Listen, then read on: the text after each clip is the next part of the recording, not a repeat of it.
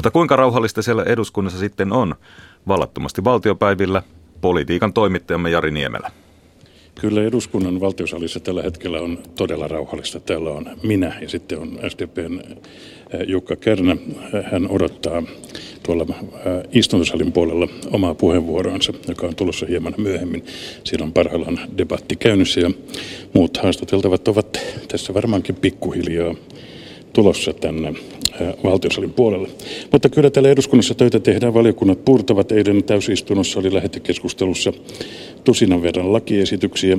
Ja muutenkin tästä eduskunnan syyskaudesta lähiviikosta odotetaan tavallisen ja kohtuullisen kiivasta. Tänne on tulossa tietysti sitten aikanaan muun muassa näitä hallituksen rakennemuutospoliittiseen ohjelmaan liittyviä asioita. Käytävä kahvipöytäkeskustelussa käytävillä huomiota on herättänyt puolueiden kannatusmittaukset ja muun muassa tämänpäiväinen Helsingin Sanomien mittaus hallituksen suosiosta tai pikemminkin sen epäsuosiosta ja tietysti myös kokoomusnuorten puheenjohtaja loikka oikealta ohi jopa perussuomalaisten. Tänään eduskunnan täysistuntotyö alkoi siis puoli tuntia sitten keskustelulla tästä tarkastusvaliokunnan mietinnöstä, joka joht- koskee valtionyhtiöiden ylimmän johdon palkitsemista.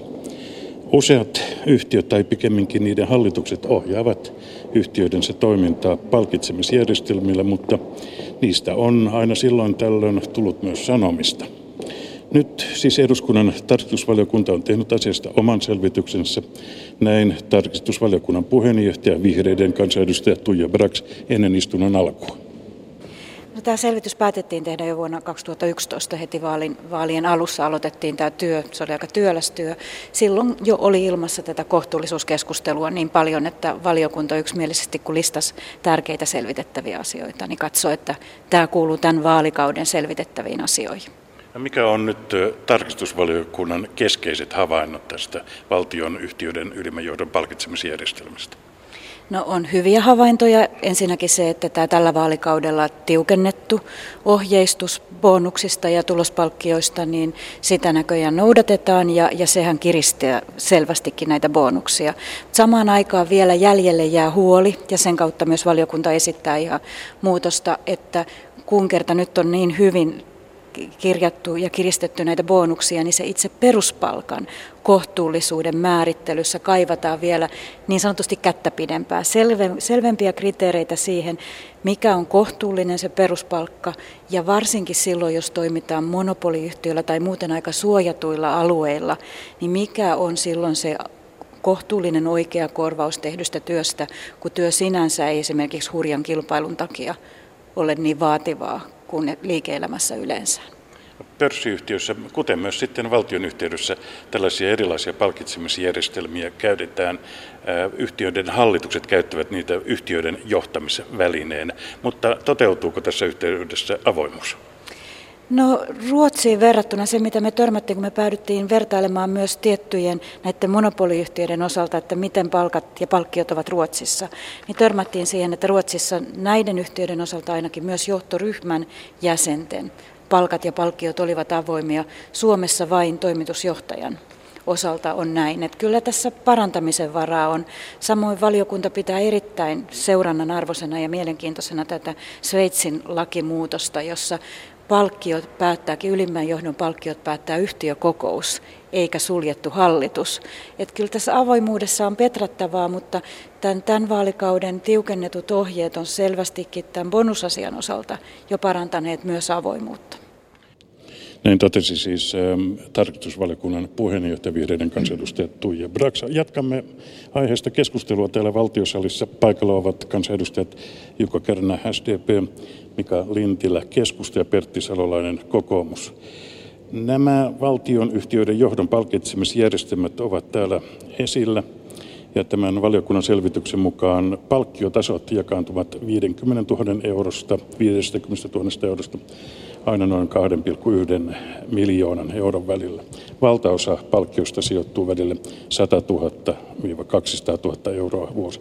Mikä on teidän arvionne nimenomaan näiden valtion yhtiöiden palkkioiden kohtuullisuudesta? Jukka Kärnä, aloitatte.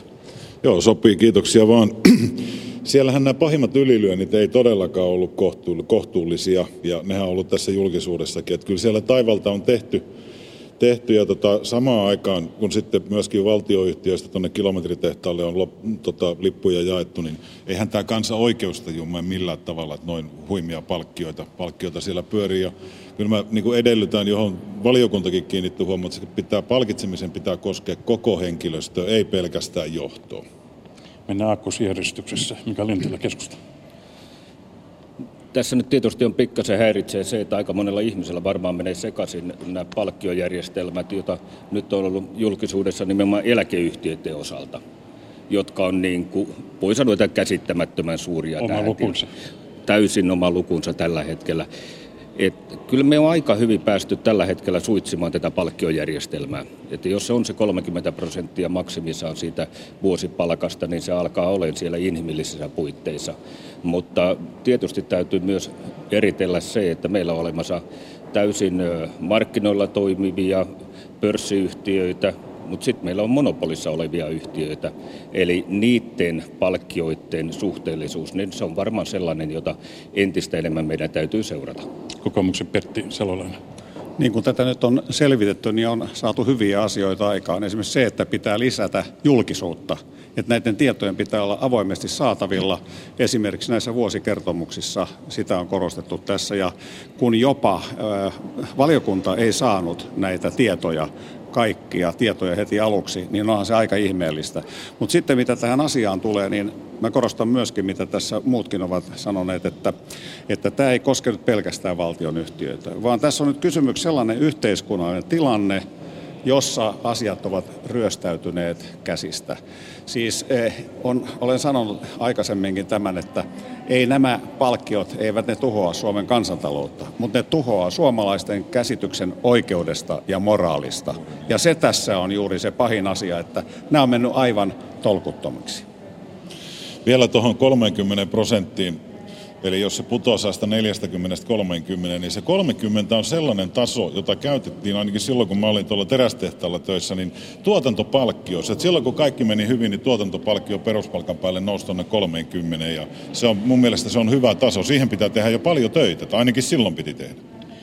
Mainittakaa, jos täältä kuuluu taustameteli, niin teillä on Montenegron parlamentin, parlamentin valtuuskunta parhaillaan täällä valtiosalissa kanssamme. Yksinkertainen kysymys. Pitäisikö näille valtionyhtiöiden johdon palkkioille laittaa jonkinlainen yläraja? Siis käytännössähän palkkioilla on tällä hetkellä yläraja, eli se on siitä vuosipalkasta se kolmekymmentä prosenttia palkkio-osalta. Palkkahan itsessään määräytyy sitten markkinoiden mukaan, ja siinähän on toisaalta se heikkous tällä hetkellä, että mikäli tätä peruspalkkatasoa lähdetään nostamaan, ja silloinhan se totta kai kertaantuu myös sinne palkkion puolelle. Tarkoitin tällaista euromääräistä ylärajaa. Joo. Tässä tahtoo olla sellainen asia, että jos määrätään joku yläraja, niin helposti palkat nostetaan juuri sinne ylärajalle. Ja ongelmana koko tässä asiassa Suomessa on se, että tämä on semmoinen sulle, mulle asia. Eli siis samat johtajat pyörivät eri yhtiöissä ja jakavat toisilleen näillä, näitä palkkioita. Ja sitten kun sanotaan, että tässä yhtiössä onkin näin korkeat, niin kyllä sinunkin pitää saada. Ja näin ollen tämä pyörii niin kuin tämmöinen spiraali ylöspäin koko ajan. Mutta siihen on pyritty vuosikaudet. Joo, mutta se täytyy katkaista. Joo, talousvaliokuntahan omana asianaan tuon Finnair-keissiyhtiössä myöskin katsoi näitä valtioyhtiöiden palkitsemisjärjestelmiä, ja tota, kyllä siellä niitä kohtuuttomuuksia on. Rauramolle maksettiin satatuhatta siitä, että ilmestyi aamulla työmaalle.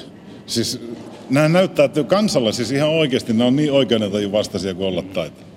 Mennään toiseen ääripäähän, mitä tuolla työelämässä tapahtuu.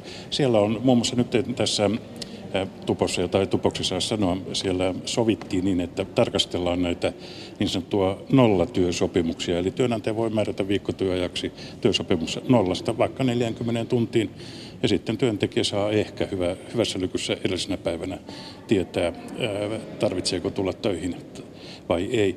Pitäisikö tällaiselle tehdä sitten jotain? Kyllä, kyllä pitäisi, koska nämä nollatyösopimukset, ne on ihan orjakontrakteja. Siis käytännössä se meinaa sitä, että kun sinne ei kirjoiteta työaikaa ollenkaan, sä oot kännykän varassa siitä, että milloin se työnantaja suostuu soittamaan sut töihin. Sitä se meinaa. Esimerkkejä löytyy. Kyllähän se tietysti vaikuttaa väärältä, että jos tällainen tilanne on, mutta toisaalta täytyy sitten sanoa niin, että tämä on työmarkkinajärjestöjen välinen neuvotteluasia, eikä se ole mikään lainsäädännöllinen kysymys. Eli toisin sanoen, kyllä työmarkkinajärjestöjen täytyy, kun ne neuvottelevat muustakin palk- palk- palkasta ja muista eduista, niin täytyy pystyä tämä myöskin sopimaan. Kyllä se taitaa tuonne työaikalain ja työsopimuslain puolelle sitten tähän taloon kääntyy jossain vaiheessa. Niin, jos, totta kai, jos on työaikalaista. Joo, Salolainen on kysymys ihan oikeassa siinä, että joo. ensin tietenkin työmarkkinajärjestöt sitä kyllä. vääntää, mutta kyllä se lainsäädäntöön sitten menee. Aika, aikamoista vääntöä se on, nimittäin ei minkäännäköistä yhteistä tuolla työmarkkinajärjestöjen kesken, ei työnantaja- ja työntekijäjärjestöjen välillä asiasta ole, mutta onko, pitäisikö tehdä saada aikaa jotain? No, tämä on, tämä on täsmälleen niin kuin edustaja Salolainen sanoi, että niin kyllä se lähtee kuitenkin siitä, että työmarkkinaosapuolet pääsee tästä sopimuksen. Eduskunta kyllä sitten tekee sen lainsäädännön sen työn siltä pohjalta, miltä työmarkkinajärjestöt on tullut. Ja kyllä tästä ikäviä esimerkkejä. Sanotaan esimerkiksi kesätyöntekijät, siis opiskelija, joka on kesätyöntekijä ja hän menee tälle. tälle sopimukselle, ja hän olettaa, että hän saa sitä opiskelua varten kesäaikana rahan tienattua, ja sitten tuleekin esille, että hänelle ei muuten työtunteja tule. Niin kyllä näistä ikäviä tarinoita kuuluu jatkuvasti.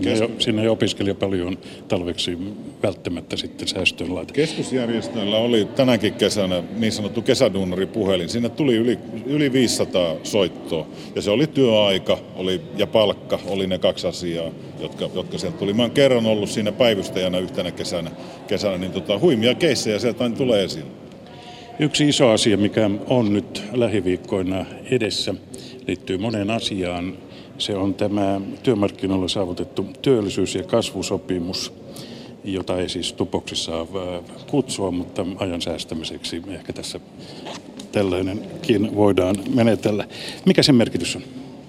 Onhan sillä, onhan sillä iso merkitys, ja jotenkin tuntuu niin kornilta nyt, kun puhutaan näistä miljoonipalkkioista, ja samalla sitten on kaksikymmentä euroa ja nolla pilkku neljä prosenttia toisena vuotena. Että tota, kyllä näihin talkoisiin nyt näyttää osallistuvan kaikki muut, paitsi M T K ja tota, eläkeyhtiöiden johtajat.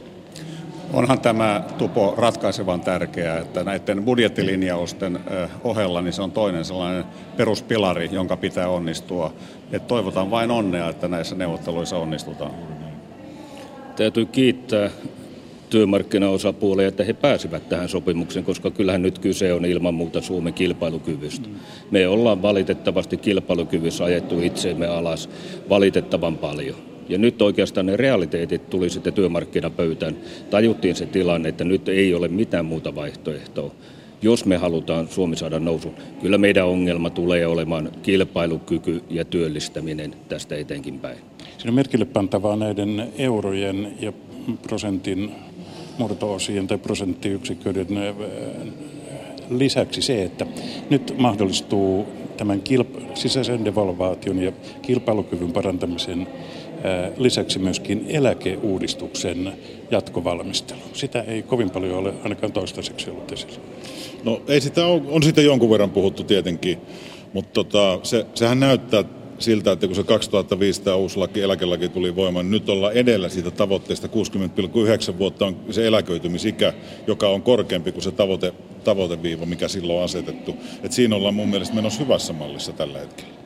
Niin, tässä on mielenkiintoisia tilastotietoja. Juuri niin kuin tässä äsken kävi ilmi, lehdistössä on raportoitu siitä, että jotkut tilastonikkarit ovat katsoneet, että eihän me tarvita mitään eläkeuudistusta, että tämä nykyinenkin toimii, toimii aika hyvin. Mutta kyllä kai lähtökohta on se, että jotain ratkaisevaa uudistusta tarvitaan kuitenkin kaksituhattaseitsemäntoista, mikä tässä on se, se takaraja, ja, ja kyllä ne neuvottelut pitää pyörittää tästä eteenpäin joka tapauksessa. Ja että nämä työeläkemaksut, niiden nousu, tai että siinä pysytään sopiva, so, sovitussa urassa, sehän on yksi ihan olennainen osa.